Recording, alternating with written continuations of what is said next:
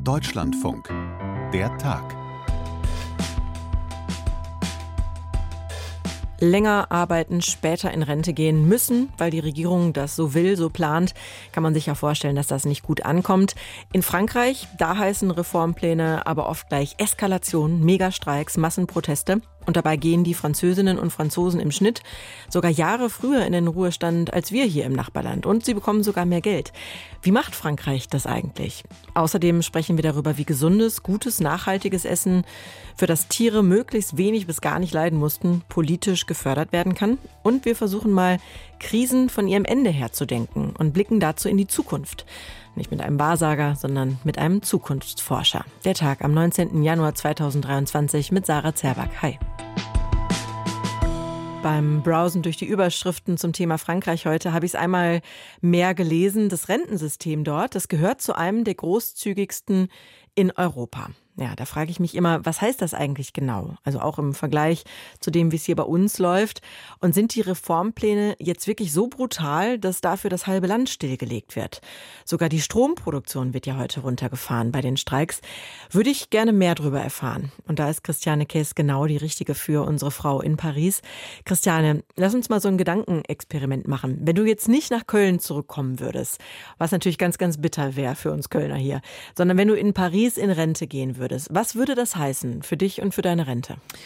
Ja, das ist äh, tatsächlich etwas kompliziert. Ich könnte theoretisch hier früher in Rente gehen als in Deutschland, nämlich mit 64, würde also zu denjenigen gehören, die zwei Jahre länger arbeiten müssten als bisher in Frankreich vorgesehen. Das Renteneintrittsalter ist ja hier im Moment noch 62 und in Deutschland äh, gehe ich mit 67 in Rente. Aber das Geld ist das Entscheidende, denn ich würde höchstwahrscheinlich in Frankreich mit 64 nicht lange genug einbezahlt haben, um ohne Abzüge mit 64 aufzuhören zu arbeiten. Ich kann das so auf die Schnelle jetzt im Kopf nicht ausrechnen, denn das wäre recht kompliziert und es ist auch nicht so ganz, noch nicht so ganz klar, was mit dieser neuen Reform alles angerechnet wird und was nicht. Also etwas kompliziert, aber rein theoretisch könnte ich etwas früher aufhören. Mhm, okay, alles klar. Aber kann unterm Strich eben heißen, dass das einige nicht machen, weil sie eben mehr Geld brauchen und eben nicht auf diese Abzüge dann ähm, ja. ne, verzichten äh, wollen. Mhm, was jetzt schon klar ist, der, der Widerstand äh, ist massiv, brutal und ungerecht, nennen das ja die Gewerkschaften was ähm, Präsident Emmanuel Macron da jetzt plant. Sind da denn tatsächlich so brutale Einschnitte geplant? Ja, das ist eine Frage der Interpretation. Der größte Widerstand, der geht ja gegen die Erhöhung des Renteneintrittsalters. Und dazu muss man sagen, dass das eine schrittweise Erhöhung ist. Die gilt für die Jahrgänge ab 1961. Die müssen drei Monate pro Jahrgang länger arbeiten. Und bei den ähm, Jahrgängen ab 1968 und diejenigen, die später geboren sind, da ist man dann wirklich bei diesen zwei Jahren länger. Also überlasse ich jetzt jedem mal selber, ob das äh, etwas ist, was man von Leuten nicht verlangen kann oder doch. Ähm, man muss zusätzlich, das ist ja schon so ein bisschen angeklungen, auch hier eine gewisse Anzahl an Jahren in die Rentenkasse einbezahlt haben, um eben ohne Abschläge in den Ruhestand zu gehen. Und da sieht diese Reform jetzt vor, dass man schneller auf ähm, 43 Beitragsjahre aufstocken soll als bisher vorgesehen. Es gab vor ein paar Jahren schon mal eine Reform. Da war vorgesehen, dass 43 Jahre einbezahlt werden muss, um die volle Rente zu bekommen ab 2037. Das wird jetzt vorgezogen auf äh, 2027. Und schon jetzt, weil du gerade wegen der Abschläge fragtest, schon jetzt ist es auch in Frankreich so, dass man erst mit 67 ohne Abschläge in Rente gehen kann, egal wie lange man gearbeitet hat. Und das ähm, bleibt auch so. Und das ist der Grund, warum viele in Frankreich auch jetzt schon älter sind als 62, wenn sie in Rente gehen. Vor allem in der Privatwirtschaft. Auch viele Frauen sind darunter, die unterbrochene Berufslaufbahnen haben. Also die haben einfach mit 62 oder dann vielleicht auch äh, später, wenn diese Reform durchgeht, mit 64 noch gar nicht lang genug einbezahlt und müssen trotzdem länger arbeiten. Ähm, aber um das auch noch an der Stelle dazu zu sagen, diese Reform ist eben noch nicht durchs Parlament gegangen. Also alles, über das wir hier sprechen, ist der Plan der Regierung. Die Regierung ist offen für Veränderungen und wir wissen noch gar nicht, was letztendlich nach diesem parlamentarischen Prozess dann hinten rauskommt. Mhm, mh. Aber es ist interessant, dass du das nochmal so eingeordnet hast, weil das ja auch ähm, jetzt von den ähm, Jahren, die man arbeitet und wann man in Rente geht, sich dann ein bisschen relativiert, auch im Vergleich zu Deutschland. Ne? Sonst ist das ja immer so sehr plakativ, mhm. ähm, dass Frankreich, ja. ne, dass die Französinnen und Franzosen da so wahnsinnig früher in Rente gehen. Ich bin noch an einer Sache hängen hängen geblieben, die du gerade gesagt hast. Natürlich ist das eine, ähm, ja, eine Interpretations-, eine Einschätzungssache, wie man das äh, findet mm, und wie hart man das findet, länger zu arbeiten. Das hängt ja sicherlich auch damit äh, zusammen, was man für einen Job hat. Ne? Also ob man zum Beispiel ähm, körperlich hart arbeitet ja. oder ob man gesund ist und so. Gibt es da irgendwie so eine Art von Ausnahmen, die da geplant sind? Ja, es gibt eine Menge Ausnahmen, die geplant sind. Also zusammenfassen kann man es ganz gut damit, dass die Regierung gesagt hat, niemand müsse länger als 44 Jahre arbeiten. Jetzt nehmen wir zum Beispiel mal den Handwerker, der vor 16 Jahren ins Berufsleben gekommen ist. Der kann sogar mit 58, auch mit dieser neuen Reform, jetzt ähm, aufhören. Die Mindestrente ist auch so ein Punkt. Die steigt auf 1200 Euro, wenn man alle erforderlichen Beitragsjahre zusammen hat. Die Mindestrente soll auch an den Mindestlohn gekoppelt werden. Also davon werden auch einige einige profitieren können.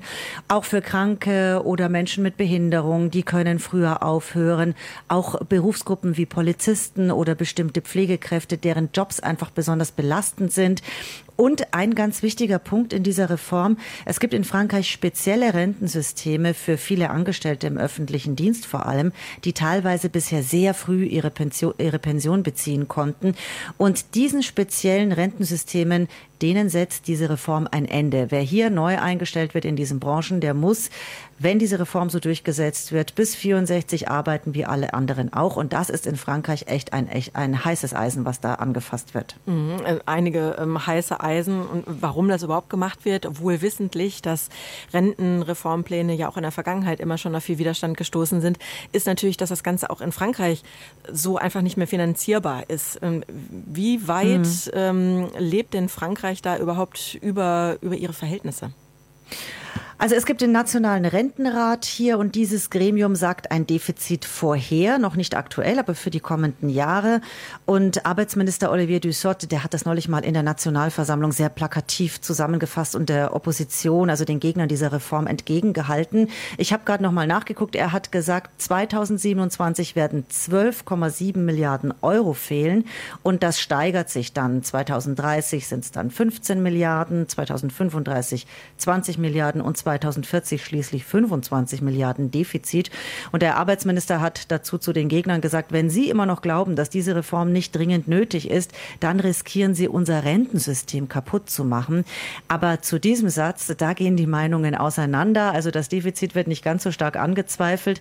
Aber ob das jetzt wirklich das Ende des, ähm, des gegenwärtigen Systems ist, da scheiden sich die Geister. Und die Argumentation der Gegner ist eben, also der Gegner dieser Reform, die sagen, dieses Defizit kann man auch anders ausgleichen. Viele in Frankreich sind überhaupt der Meinung, diese Löcher, die könnte man einfach stopfen, indem man das Geld des Staates anders umverteilt. Da kommt dann auch gleich wieder die Politik von Emmanuel Macron mit rein, der durchaus auch mal Wohlhabende entlastet hat. Und da kommt die politisch Linke und sagt, äh, das ist die völlig falsche Politik. Also da sieht man schon, da hängt sehr, sehr viel mehr dran als nur dieses Thema Rente. Mhm. Und klingt auch wirklich so, als er das ähm alles andere als ausgemacht, dass es diesmal dann durchgeht, ne? Ja, auf alle Fälle. Also das hat auch vor allem damit zu tun, dass die Regierung in der Nationalversammlung keine absolute Mehrheit hat, auf die Opposition angewiesen ist. Und sollte das nicht klappen, dass die konservativen Republikaner für die Reform stimmen, die wollen das im Grunde, vielleicht noch mit ein paar Änderungen, aber wir wissen nicht, was in diesem parlamentarischen Prozess noch passiert und wie man sich vielleicht noch ineinander verhakt. Ähm, wir wissen nicht, wie stark der Protest auf der Straße noch äh, werden wird und wie lange er andauern wird.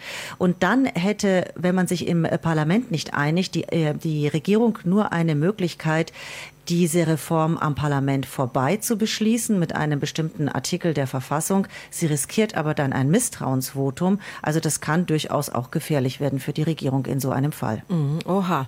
Und du sagst jetzt schon, das hängt so ein bisschen auch an der äh, Massivität sozusagen der Streiks, der Proteste. Ähm, überall heißt es ja schon, dass heute äh, so eine Art heißer Donnerstag ist. Wir haben jetzt kurz vor 16 Uhr ähm, zeichnen das Gespräch auf. Um 17 Uhr geht der Podcast raus. Ähm, deswegen kann das nur eine Momentaufnahme sein. Aber sag doch mal in Paris, wie heiß ist denn der Donnerstag bis jetzt? Also die Proteste sind ja landesweit. Es sind 200 Demonstrationen insgesamt geplant gewesen. Es wird vor allem berichtet über die großen. Heute Vormittag gab es schon äh, Demos in Toulouse mit 30.000 Menschen, 26.000 in Marseille, 15.000 in Montpellier und so weiter. Das spricht für eine starke Beteiligung. In Paris ist die Demo um 14 Uhr losgegangen. Ich sehe hier die Bilder von den Menschenmassen auf der Straße am Place de la République. Dazwischen diese großen roten Ballons und Fahnen mit den Namen der Gewerkschaften. Das soll hier in der Hauptstadt die größte Demo werden und es könnte, das ist die Zahl, die immer so ein bisschen kursiert jetzt, es könnte heute Abend so aussehen, dass landesweit eine Million Demonstrantinnen und Demonstranten auf die Straße gegangen sind. Die Gewerkschaften sagen jetzt schon, da kommen wir drüber. Ähm, das ist dann meistens so, dass zum Schluss die Angaben von den Organisatoren und den Beobachtern sehr stark auseinandergehen. Aber fest steht, es sind heute fast alle Bereiche des öffentlichen Lebens von den Streiks betroffen. Ganz viel der öffentliche Transport, die Züge, die Metro, das staatliche Energie Energieunternehmen EDF hat, hat die Stromproduktion runtergefahren. Viele Schulen sind geschlossen. Ja, und es gibt natürlich auch die Sorge, dass es nach den friedlichen Demos heute Abend auch oder vielleicht in der Nacht noch zu Ausschreitungen kommen könnte. Es wird hier immer die Frage gestellt, ist das jetzt vergleichbar mit den Gelbwesten? Im Moment kann man das noch gar nicht vergleichen, auch weil es andere Akteure sind, die da auf die Straße gehen. Gehen, wie gesagt, viele Mitarbeiter des öffentlichen Dienstes. Es sind auch angekündigte, genehmigte und organisierte Proteste. Aber was daraus noch wird in den nächsten Wochen, wir müssen es abwarten kurz vorm Start der Grünen Woche. Und das ist ja immerhin die weltweit größte Messe für Ernährung, Landwirtschaft und Gartenbau in Berlin.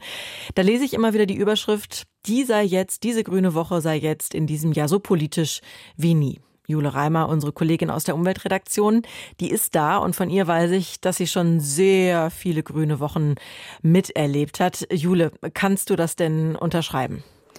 Nein, die war eigentlich schon immer politisch. Das war eigentlich galt das mal hier als Fressmesse. Hier wird ja Landmaschinentechnik und Bauernhof-Idylle gezeigt. Und, aber kostenlos gibt's nicht, muss man auch schon mal sagen.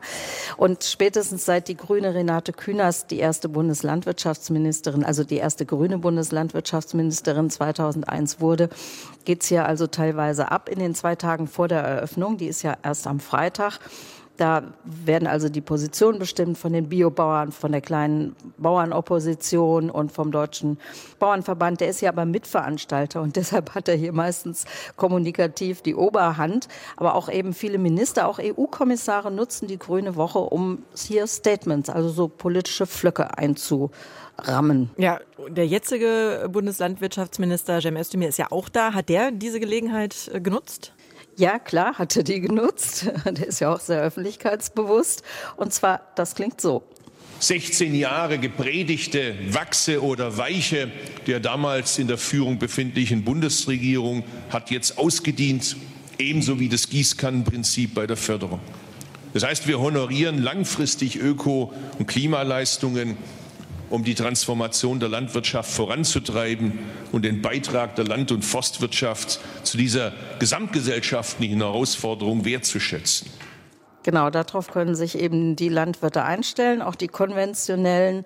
Äh, es wird also nicht mehr irgendwie einfach pro Hektar Geld ausgezahlt, sondern es geht jetzt ganz gezielt um Umweltleistung. Und es geht aber auch ganz gezielt darum, das sind so die Warnungen, die in dieser Woche kursieren, dass die Preise weiter steigen. Also die Lebensmittelbranche hat damit jetzt äh, öffentlichkeitswirksam gerechnet. Warum eigentlich? Warum wird es noch teurer? Ja, muss man vielleicht noch mal abwarten. Also die durchschnittliche Inflation, die hat ja 2022 8 Prozent betragen und das Statistische Bundesamt sagt, bei Lebensmitteln waren es so über 13 Prozent. Es gab aber auch bestimmte Lebensmittel, die waren natürlich noch teuer. Und der Bundesverband der Ernährungsagenturen Industrie, der argumentiert jetzt, ja, 2022 war das noch eine Mischkalkulation. Wir hatten ja 2021 noch billige Rohstoffe eingekauft, hatten vielleicht noch günstige Energiepreisverträge. Geht ja Verbrauchern ähnlich, ne, mit mhm. den Energiepreisverträgen. Man weiß nicht so genau, was kommt. Und deshalb 2023 seien aber jetzt diese Preisspitzen aus dem Vorjahr, die würden jetzt voll durchschlagen. Die Landwirte haben übrigens auch ganz gut verdient. Die sind ja, deren Preise sind stark vom Weltmarkt abhängig und man sagt, so ungefähr 20 Prozent der Mehrerlöse kommen bei den Landwirten an. Aber in der Tat ist es so, dass, äh, das hat hier die Deutsche Umwelthilfe nochmal deutlich gemacht, diese Gewinne, die hängen dann bei den Landwirten, die tatsächlich auf Massenproduktion setzen, im Wesentlichen. Also für so den kleinbäuerlichen Betrieb, dafür reicht das in der Regel nicht. Und die Preise reichen auch nicht, um derzeit die Umweltschäden auszugleichen, die durch Landwirtschaft entstehen. Äh, komme ich gedanklich direkt zu einem zweiten wichtigen Aspekt dieser ganzen Debatte, und zwar das Tierwohl. Ne? Also einmal Nachhaltigkeit an der einen Stelle und dann habe ich nämlich den Bundeslandwirtschaftsminister auch im Ohr, der ähm, heute auch im Deutschlandfunk äh, gesprochen hat. Da geht es ums Tierhaltungskennzeichen. Kennzeichen. Das will er ja jetzt, also noch ein neues muss man sagen, weil es gibt ja wahnsinnig viele Label, die Tierwohl genau, auch, ne? Unübersichtlich. Sehr mhm. unübersichtlich. Mhm. Und mit diesem neuen Label, da soll jetzt aber alles besser werden, oder wie, oder was? Na, es soll jetzt ein verpflichtendes Tierhaltungskennzeichen-Logo geben mit fünf Stufen vom gesetzlichen Mindeststandard bis Bio als höchste Stufe zusätzlich zu einem Umbauprogramm in der Tierhaltung. Und die Kritik von Tierschutzverbänden lautet, erstens mal, es geht nur um Schweinefleisch und dann nur um Mastschweine, nicht Zaun und Ferkel, Geflügel und Rinder bleiben sowieso außen vor. Es geht zu stark um formale Kriterien wie Platz und nicht wirklich Tierwohl. Und dieses Umbauprogramm selber, das hat der Bauernpräsident Joachim Ruckwied heute Morgen auch noch mal scharf kritisiert. Wenn wir das bewerten, einfach zum Ergebnis kommen, dass das kein Zukunftsprogramm ist, sondern dass das ein Abbauprogramm ist, dass Tierhaltung die Verlagerung der Tierhaltung dann ihren Fortsatz führen wird. Wir haben in den letzten Jahr, zehn Jahren 5,8 Millionen an Schweinen abgebaut, Spanien 7,4 Millionen aufgebaut. Genau, und dass nämlich dann die spanische Wurst mit dem spanischen Schwein auf dem deutschen Markt kommt und das deutsche Schwein in der deutschen Wurst verdrängt. Es hat einfach nicht genug Geld für das Umweltprogramm, sagt der Bauernverband. Das müsste also viermal so viel im Jahr bereitgestellt werden, wie Bundesfinanzminister Lindner derzeit insgesamt locker machen will für vier Jahre. Und außerdem gibt es Streit um die Förderbedingungen, denn die Förderung soll an den Abbau von Tierbeständen gebunden werden. Und das schmeckt natürlich den konventionellen Tierhaltern überhaupt nicht. Und wie schmeckt das denen, dass sich viele Menschen Bio-Lebensmittel im Moment da einfach gar nicht mehr leisten können? Den konventionellen Tierhaltern schmeckt das natürlich schon und den konventionellen Landwirten. Dass es Bio schlechter geht, der Bauernverband hat hier gesagt, zum ersten Mal sei der Biomarkt geschrumpft. Äh, da gibt es unterschiedliche Angaben zu. Es ist wohl so der Naturkostfachhandel, also die leiden darunter, dass tatsächlich jetzt auch viel mehr Leute zu Bio im Discounter greifen. Mhm. Und äh, die, die zahlen also ein Drittel ungefähr, etwas über ein Drittel ähm, greift dann lieber oder auch gar nicht mehr zu Bio und da muss man halt abwarten. Jedenfalls ist es aber so, dass viele Bioprodukte mittlerweile gar nicht mehr so viel teurer sind, weil die Bioproduzenten mit weniger Dünger arbeiten. Der ist ja sehr gasintensiv, kostenintensiv in der Produktion und auch mit weniger Pestiziden und auch sonst insgesamt weniger Energiekosten haben. Also so ein bisschen wird der Unterschied auch gerade aufgehoben. Mhm, mhm. Das ist äh, natürlich äh, irgendwie interessant. Ich wusste das nicht, das ist interessant, aber ich könnte mir vorstellen, dass das für ganz viele Verbraucherinnen und Verbraucher dann auch wieder keinen Unterschied macht, weil die sich, egal wie sich das angleicht oder so, sich die Lebensmittelpreise einfach jetzt schon kaum leisten können. Auch da ja, genau. Ne? Die packen das, was am billigsten ist. Äh, genau, mhm. genau, ist ja auch irgendwo nachvollziehbar. Auch da gibt es einen Vorschlag jetzt aus dem Bundeslandwirtschaftsministerium, und zwar die Mehrwertsteuer abzuschaffen, zumindest mal für gesundes Essen. Was taugt denn der Vorschlag? Bringt er was? Genau, das ist das Vorbild Spaniens. Da hat die Regierung die Mehrwertsteuer auf Grundnahrungsmittel wie Obst, Gemüse, Brot oder Milch zeitweise ausgesetzt. Dieser Vorschlag eben aufgegriffen vom Bundeslandwirtschaftsministerium, der wird auch von den Verbraucherzentralen unterstützt, aber ausdrücklich eben für pflanzliche Lebensmittel, nämlich Obst, Gemüse, Hülsenfrüchte, also Erbsen, Bohnen, Kichererbsen. Und bei Fleisch und Milch soll es eben nicht gelten, weil auch die Verbraucherzentralen sagen, naja, das ist in Maßen gut, zu viel nicht und zu viel Tierhaltung, jetzt sind wir wieder bei der Tierhaltung, ist eben schädlich fürs Klima, ist im Übrigen auch, je nachdem, wie man es praktiziert, kann es auch für die Artenvielfalt schädlich sein und eben nicht tiergerecht. Und das zweite Problem bei der Mehrwertsteuer ist aber, die Senkung kann verpuffen, wenn die Anbieter natürlich die Situation dann für Preiserhöhungen nutzen. Dennoch sagen zum Beispiel auch Umweltorganisationen, Mehrwertsteuer Aussetzung für gesunde pflanzliche Lebensmittel ist gut, weil das ist ein Signal einfach. Ne? Tierische Produkte brauchen wir einfach weniger. Und der WWF sagt aber, wir brauchen zusätzlich eine Neuausrichtung der Lebensmittelbesteuerung hin zu mehr Nachhaltigkeit.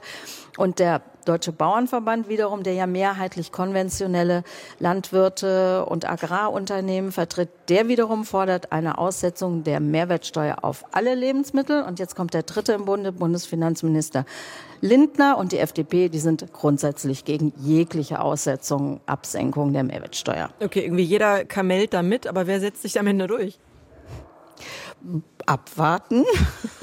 ja, bleibt uns nichts anderes übrig, ne? Was mich aber noch interessiert, weil es einfach so ein, jetzt auch so ein Jahr nach Kriegsbeginn, äh, habe ich gedanklich mal so zurückgespult, Ernährungssicherheit, das war ja ein Riesenthema und die Sorgen eben, dass wir ähm, ja die Welt ernährt bekommen. Ne? Da spielt ja auch in Deutschland eine Rolle. Wie ist denn da so der aktuelle Stand jetzt eben Ende Januar? Also die Versorgungslage des Weltmarktes mit Weizen, mit Getreide ist insgesamt gut. Die Preise haben auch nachgegeben. Das ist übrigens meistens so, dass wenn äh, gerade im Agrarbereich, ne, wenn irgendwie ähm, eine Krise kommt, dann schießen die Preise erstmal hoch, aber das kurbelt auch den Anbau an. Äh, wir haben natürlich noch in afrikanischen Ländern oder auch in, in asiatischen Ländern gibt's noch Hungerprobleme. Das ist aber dann möglicherweise durch lokale Konflikte gefördert oder mhm. eben durch Dürren. Da sind wir wie bei, beim Klimawandel und die Folge der Pandemie auch. Aber insgesamt kann man jetzt nicht mehr sagen, wir haben eine Knappheit. Und äh, wenn man sozusagen Hungerprobleme in anderen Ländern lösen will, das sagt auch das Bundeslandwirtschaftsministerium, das Bundesentwicklungsministerium, dann muss man die Landwirtschaft, die Kleinbauern vor Ort fördern. Also wir lösen hier nicht mit ein paar Hektar mehr die Hungerprobleme der Welt. Schade, aber ich danke dir auf jeden Fall für die Einordnung, für diese Einschätzung und klingt auf jeden Fall politisch, was da los ist auf der Grünen Woche, was da auch äh, Thema ist heute und äh, ja, wenn auch nicht unbedingt politischer als in den vergangenen Jahren. Jule, vielen Dank dafür. Tschüss zum Start ins neue Jahr mit einem Zukunftsforscher sprechen. Finde ich spannend. Und da es nicht so viele Experten mit dieser Job Description gibt, da bin ich schnell auf Matthias Hawks gestoßen, der das schon seit Jahrzehnten macht. Er hat das Zukunftsinstitut gegründet, ist Autor vieler, vieler Bücher und Studien und widmet sich jedes Jahr in seinem Zukunftsreport mit einer Runde ausgewiesener Expertinnen und Experten den ja wichtigsten Zukunftsthemen für Gesellschaft und Wirtschaft. Und mit ihm sind wir jetzt verabredet. Herr Hawks, also im Moment, da höre ich viel, ja, gut, dass 2022 vorbei ist, das kann weg das Jahr. Im Prinzip war das die krisenhafte Wiederholungsschleife von 2020, 2021. Und dann kann 2023 ja hoffentlich wohl nur besser werden. Ist das so ein Grundgefühl gerade, das sich auch durch Ihre Arbeit ja gewissermaßen empirisch bestätigen lässt? Ja, das sind natürlich so künstliche Phrasen, die wir uns auch machen. Ja, die, die Zukunft hält sich ja nicht an, an Jahreszahlen. Aber es ist eben so, das ist natürlich ein, einen Bruch unseres gesellschaftlichen kollektiven Empfindens gegeben hat im Frühjahr des Jahres 2020 mit Corona, wo eben ähm, quasi eine neue Zeitrechnung entstanden ist. Und seitdem sehen wir die Welt anders. Das ist im Grunde genommen der Punkt. Die Perzeptionen haben sich verändert, weil eben zwei große, mindestens zwei große Krisen kommen und man spricht ja auch von einer Omnikrise. Das ist im Prinzip die, das Anzeichen für einen Epochenwechsel. Und ungefähr alle 30, 40, 50 Jahre gibt es eben solche Phänomene, in denen sich eben radikal und grundlegend etwas ändert.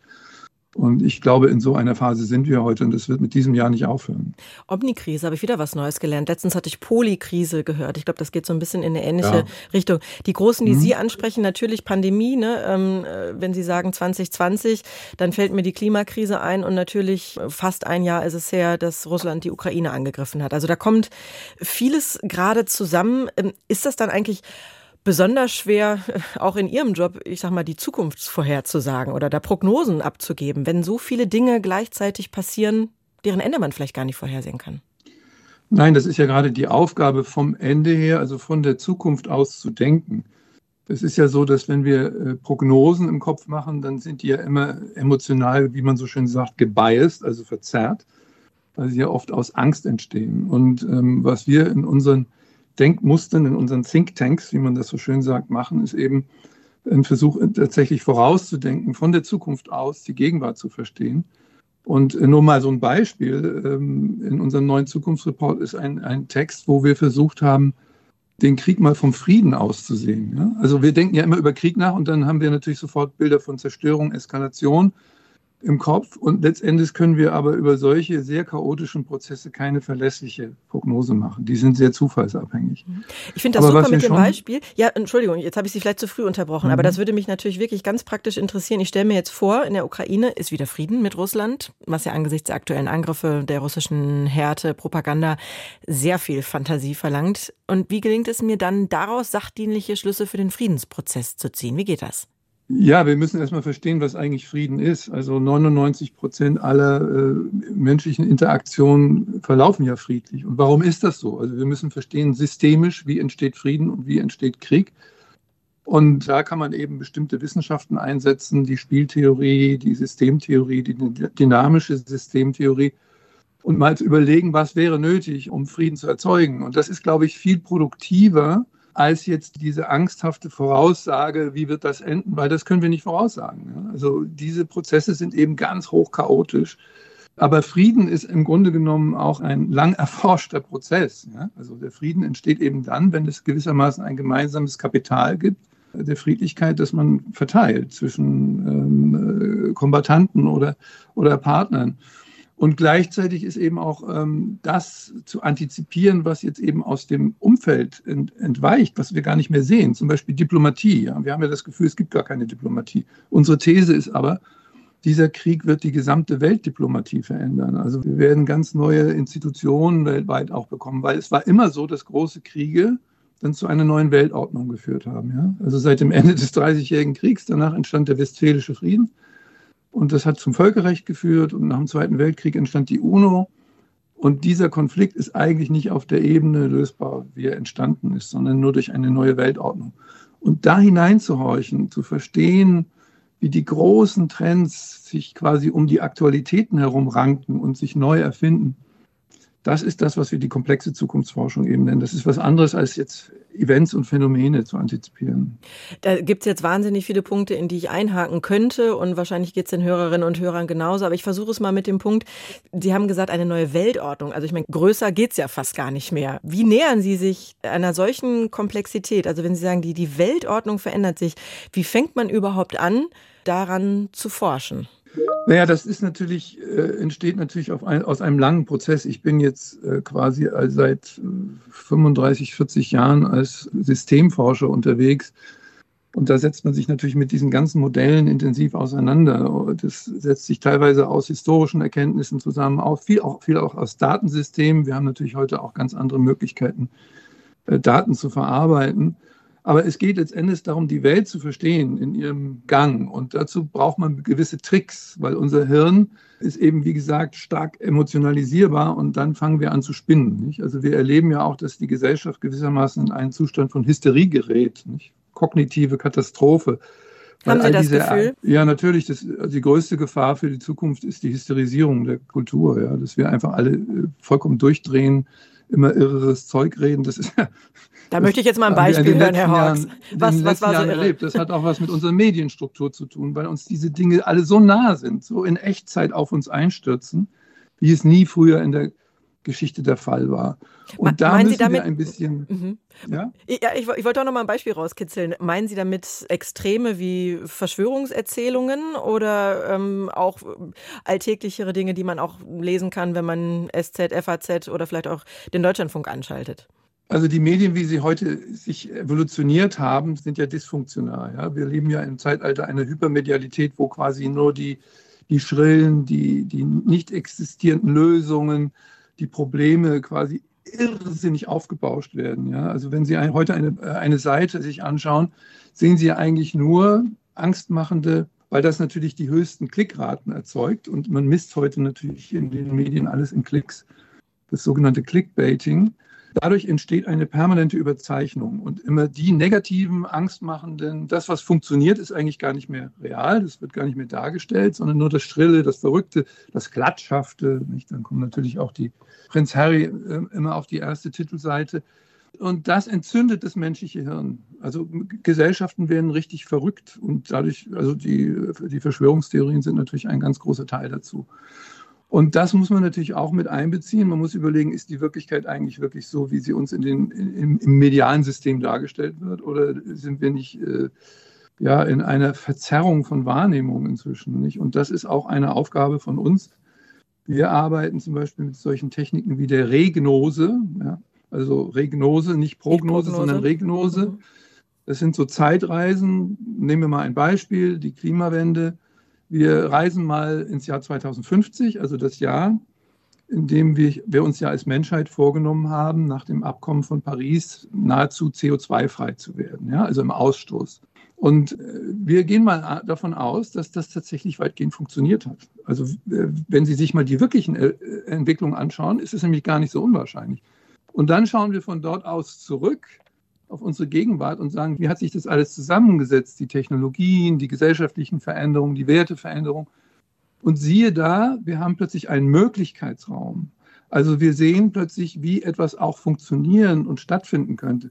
So etwas können Sie in den Medien ja gar nicht diskutieren, sondern mich interessieren Lösungen. Und Lösungen kann man nur auf einer anderen Ebene begreifen, als auf der, auf der sie entstanden sind. Klingt aber schon auch wirklich nach einem massiven Vertrauensverlust, auch vielleicht bei Ihnen in die Medien. Ist das so? Ja, wir, wir, wissen natürlich, Medien sind nicht die Medien. Ja, der Deutschlandfunk ist was anderes als andere Medien. Und ich selber war früher mal Redakteur bei der Zeit. Ein Blatt mit ziemlicher Reflexionstiefe, das aber sehr, sehr erfolgreich ist, jetzt eben auch quasi als eine Art Gegenentwurf zu diesen überreizten Medien. Es ist ja nur ein ganz wichtiges Thema. Wie verändern sich Öffentlichkeitskulturen durch neue Medientechniken? Ja, das ist ja ein, äh, das haben wir ja schon seit den 70er Jahren auch, auch diskutiert, seit Marshall McLuhan. Ähm, und da haben sich natürlich auch viele Albträume, glaube ich, ähm, bewahrheitet. Ich glaube, wir werden in den nächsten Jahren aber auch Medienrenaissancen erleben. Es gibt auch einen großen Teil der Menschen, die aus den Medien aussteigen und das ganz bewusst tun und eine Medienaskese auch nutzen, weil sie das einfach nicht mehr ertragen. Ja, oder weil sie die Krisen schlicht und einfach nicht ertragen, oder? Die sind ja erstmal nicht wegzudiskutieren, auch wenn sie natürlich, wie Sie sagen, von den Medien gewichtet werden. Ja, das meine ich ja mit der Hysterisierung von öffentlichen äh, Diskursen, die dann aber natürlich auch wieder so self-fulfilling prophecy-Elemente haben. Ne? Es werden immer die extremen Dinge ausgelesen aus der Gesellschaft und dadurch entzündet sich halt dieser Prozess. Wenn Sie sich mal die Daten über die Entwicklung des Planeten anschauen, dann gibt es natürlich schreckliche Dinge wie Seuchen, die gab es aber auch immer schon und Kriege, die gab es auch immer schon. Nur wie wir sie wahrnehmen, das verändert sich eben sehr, sehr stark. Und ich glaube, da wird das menschliche Hirn, die Hirnzeit, die wir heute verbringen, die wird direkt angegriffen durch solche Übervernetzungsprozesse, wie sie in den, in den Medien stattfinden. Und das ist interessant, weil wir natürlich auch wissen, und wir arbeiten gerade an einem großen Projekt, die Revision von Megatrends, dass jeder Trend auch einen Gegentrend erzeugt. Ja? Also die Beschleunigung, die wir haben, erzeugt auch eine große Sehnsucht nach Verlangsamung. Und ähm, deshalb ist das nie das letzte Wort, sondern wir sehen eben, wie heute Megatrends sich in eine ganz andere Richtung entwickeln. Schauen Sie sich mal die Globalisierung an. Globalisierung war eigentlich der Leitmegatrend des Ökonomischen in den letzten 20, 30 Jahren. Die stockt plötzlich, da ist plötzlich ein ganz anderer Ton drin. Seit die Oder die Entwicklung der stoppen. Arbeitswelt mhm. nach Corona. Mhm. Das ist ja ungeheuer spannend. Und Krisen bringen immer diese Tipping Points, also wo die Geschichte anfängt, in eine andere Richtung zu gehen. Und das versuchen wir eben in unserem Think Tank wahrzunehmen und auch darzustellen. Kipppunkte, wenn man da mal physikalisch äh, an, an die Definition geht, sind ja auch so ein bisschen Point of No Return. Sind wir an so einem Punkt schon oder inwieweit haben wir das noch in der Hand, die Zukunft da zu steuern?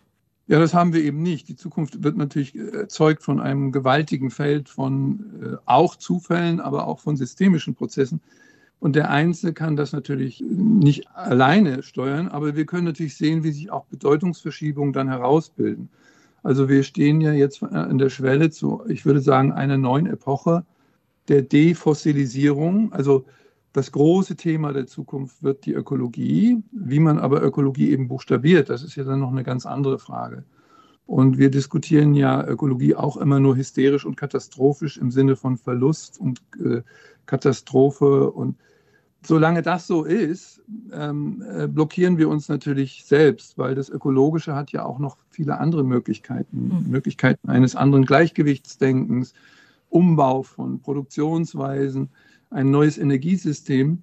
Und da sehen wir natürlich auch, dass ganz viel vorangeht. Also dass es viele, viele Menschen gibt, die im Grunde genommen sich auch für eine neue Zivilisationsbild entscheiden. Nicht? Das ist aber umstritten. Und es ist immer so, dass in der Mitte solcher Prozesse große Turbulenzen und Krisen äh, sich einstellen. Und da sind wir heute.